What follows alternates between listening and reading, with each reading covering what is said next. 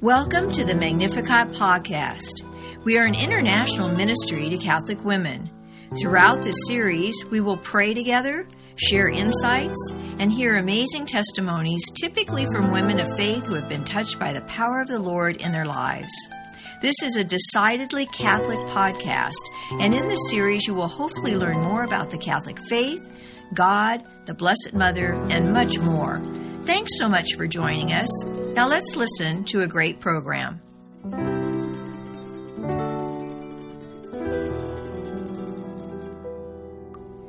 In the 1980s, Deacon Ken and Marie Finn felt led to write a Bible study. Along the way, they met and were encouraged by two saints, Pope John Paul II and Mother Teresa. Marie clearly remembers meeting Pope John Paul II. She said that he was so gracious with that beautiful smile he had. And she said he went on to uh, greet Deacon Ken first. And she said, I don't remember what he said to him directly, but when he came to me, I remember him distinctly saying to us, Do not get discouraged, finish your work. And then she said he took both of their hands and gave them a blessing. Well, if that were not enough, Mother Teresa uh, goes on to tell them that it is a wonderful work of God, and I assure you of my prayers that you may continue to do this work which he has entrusted to you with great love. As it turns out, the Bible study, before it was even published, went all over the world through Mother Teresa's order, the Missionaries of Charity, and also the Legionnaires of Christ. This Bible study, The Bread of Life, is a Catholic Bible study. It has the Nihil Obstat and Imprimatur and focuses on the readings for the coming weekend.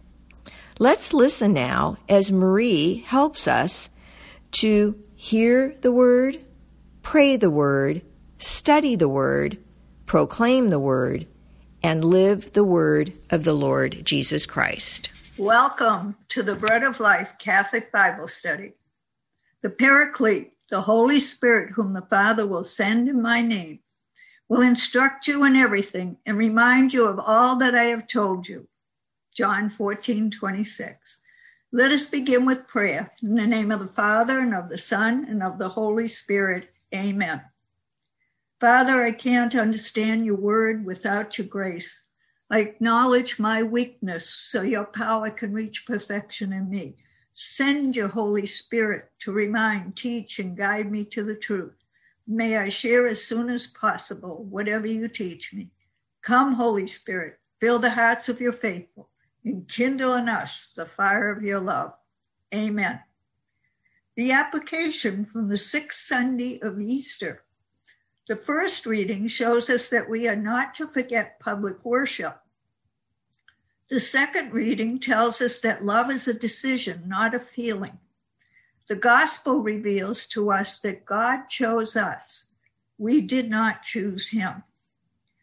This week, commit yourself to a choice and action of loving someone unconditionally. Choose someone in your family, school, or work area. Pick someone who seems to be difficult to love. Pray each morning for the grace and power of the Holy Spirit. Be specific in your choice and type of action. Be prepared for an incredible miracle in your life and then share that miracle in your testimony. I just came across this answer Deacon Ken gave back in a book dated 1993 to 2000. I choose Marie because even though I love her, she is very demanding and difficult to work with at times. I will pray every morning to ask God to give me a teachable spirit and a double portion of discernment. I will try to listen twice as much as I speak. I began by not speaking so much on the April 28th, 1997 radio show. Well, Ken passed away seven years ago, and this is hard to take right now, but I sense the Lord wants me to share it with you.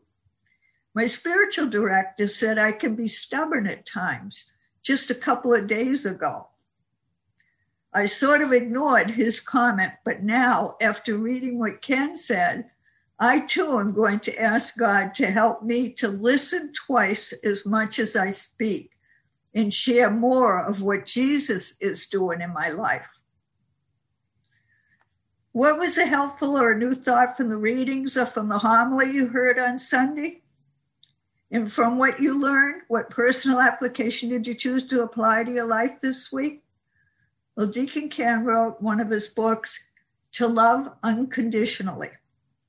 In his application, I chose to love a man who came to my front door looking for some work by feeding him a bowl, big bowl of mixed fruit.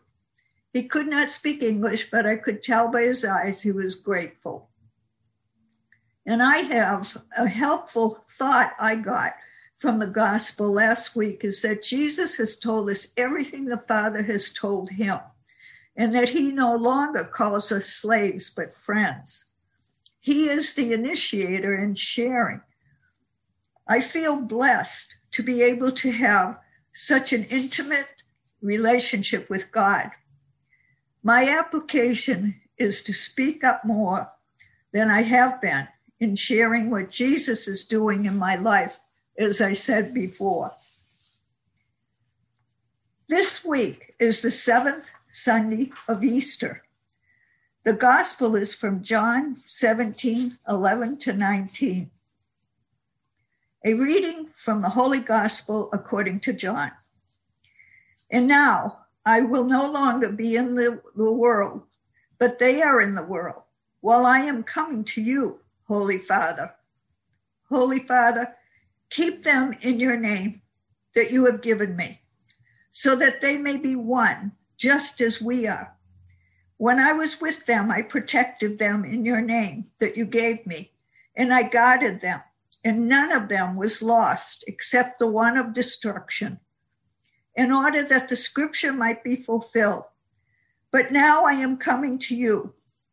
I speak this in the world so that they may share my joy. I give them your word, and the world hated them because they do not belong to the world any more than I belong to the world.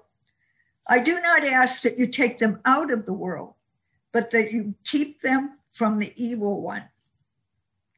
They do not belong to the world any more than I belong to the world consecrate them in the truth. Your word is truth. As you sent me into the world, so I sent them into the world. And I consecrate myself for them, so that they may also may be consecrated in truth. The word of the Lord. The question Who will no longer be in the world, and who is in the world? Jesus, and the ones the Father has given Jesus. What does Jesus call his Father? Holy Father. Where does he ask him to keep them? In his name that he has given him.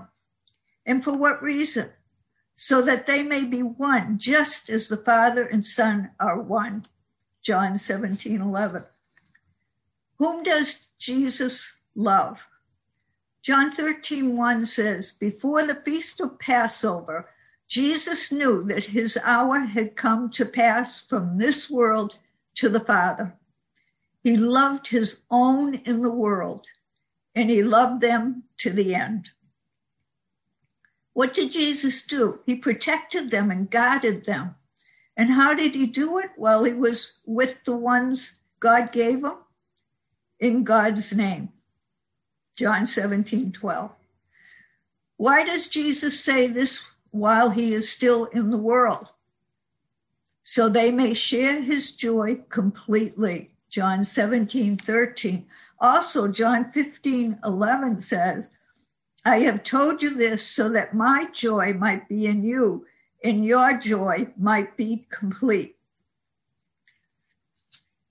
What did Jesus give them? His word. What did the world do? Hated them. And for what reason?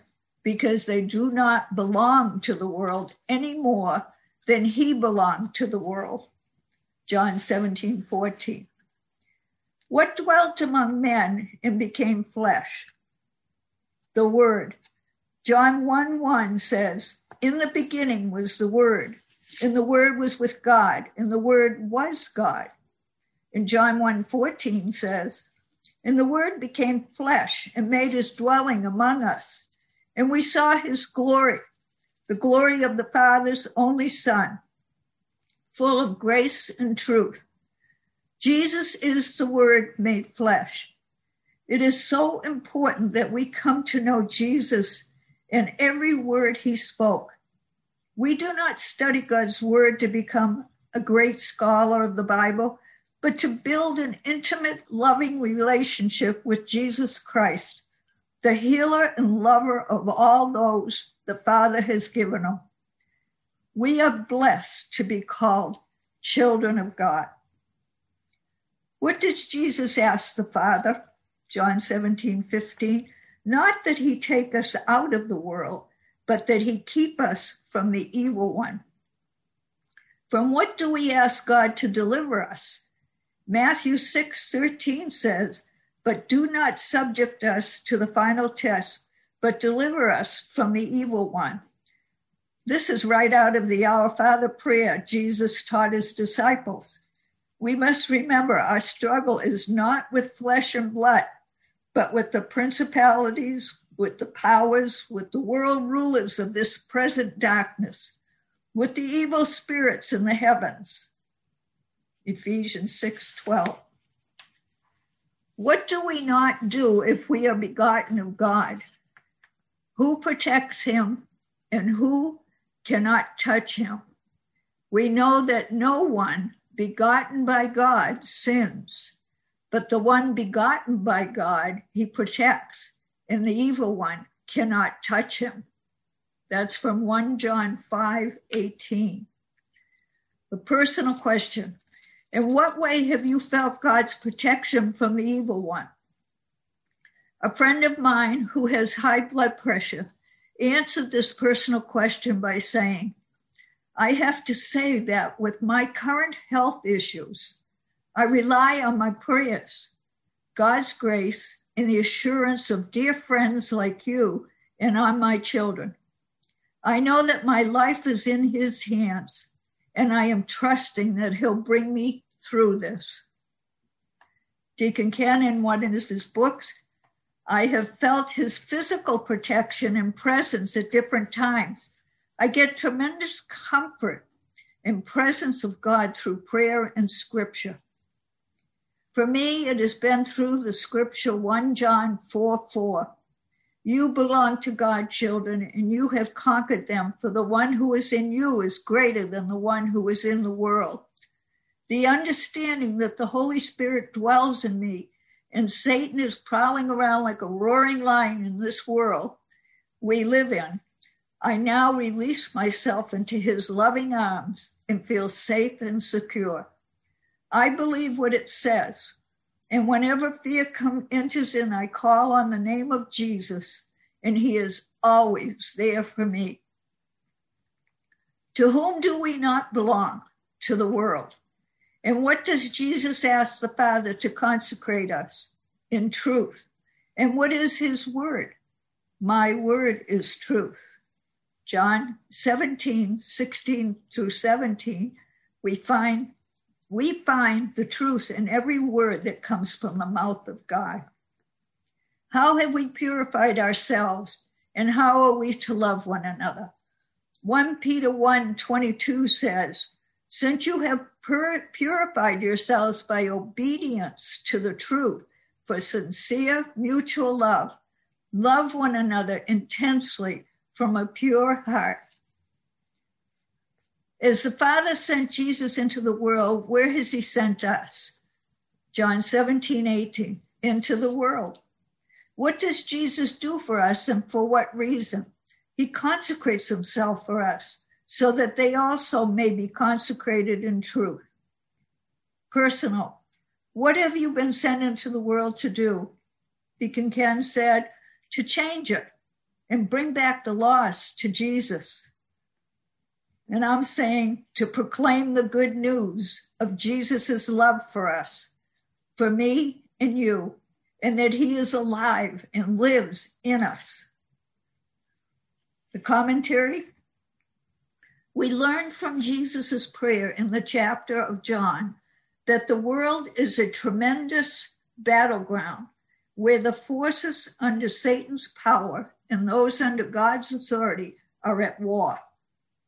Jesus prayed for his disciples, and that prayer includes those of us who follow him today. Through the disciples, glory has come to Jesus. The scholar whom he has taught brings honor to the teacher. The athlete whom he has trained brings honor to his trainer. The men whom Jesus has redeemed bring honor to him. The bad man, man, made good is the honor of Jesus. A disciple is one who is commissioned to do a task. As God sent Jesus out into the world, so Jesus sends his disciples out into the world. Jesus offers his disciples and us a warning. He told them that they were different from the world and that they would not expect anything else but hatred from it. He told them their values and standards were different from the world's. He is repeating that same message to all who follow him today. And yet, there is a tremendous joy in battling against the storm and struggling against the odds. It is by facing the hostility and darkness of the world that all enter into the brilliant light of Christian joy. We must always remember that Jesus never prayed that his followers might find escape. He prayed that they might find victory. Jesus knew that it was in the rough and tumble of life that we must live out our Christianity. We need to be steeped in prayer, meditation, and quiet time alone with the Lord to demonstrate the Christian life in the world. Christianity was never meant to withdraw us from life, but to equip us for better, better for it. Being a Christian does not offer us a quick release from problems, but a way to solve them. Being a disciple of Christ does not offer us a life in which troubles are escaped and evaded, but it does offer us a life in which troubles are faced and conquered. As Christians, we must never desire to abandon the world, but always desire to win it. Jesus prayed, prayed for the unity of his disciples, and today that unity is never so present as it is when we love one another as he has loved us. John 15, 12. Our application, in the first reading, we learn of the power that is watching, that is in watching, waiting, and praying. In the second reading, we see that God does not bring love, God is love. The gospel reveals to us that we are to go out and change the world for the glory of God. This week, practice being a disciple in your family, school, or work by watching, waiting, and serving someone. You are commissioned to bring someone to Christ. Let your actions this week show that you are a messenger of hope. You can, by your actions, be a friend, make a friend, and bring that friend to Christ. You have the chance to be good news to the world. Let us pray. Our Father, who art in heaven, hallowed be thy name. Thy kingdom come, thy will be done, on earth as it is in heaven.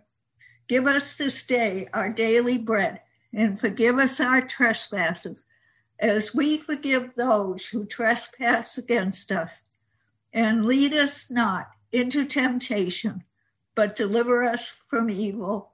Amen. God bless you. Have a wonderful day. In the name of the Father, and of the Son, and of the Holy Spirit. Amen. To more fully participate each week, you may visit the St. Dismas Guild website at stdismasguild.org. That's S T D I S M A S G U I L D dot O R G to either purchase the Bread of Life Bible Study book or download the complimentary lessons. In 1989, Deacon Ken and Marie Finn began this prison, pro life, and pro family ministry to remind us that the Paraclete, the Holy Spirit, whom the Father will send in my name, will instruct you in everything and remind you of all that I have told you. John 14, verse 26. God bless. Thanks so much for listening to this Magnificat podcast. Have you been touched by our time together? If so, for more information or to find a Magnificat chapter near you, go to our website at magnificat-ministry.org or visit us on social media. We would love to hear from you. You can also email us at magnificatcst at AOL.com or call 504 828 MARY, M A R Y. Until the next time, may God bless you.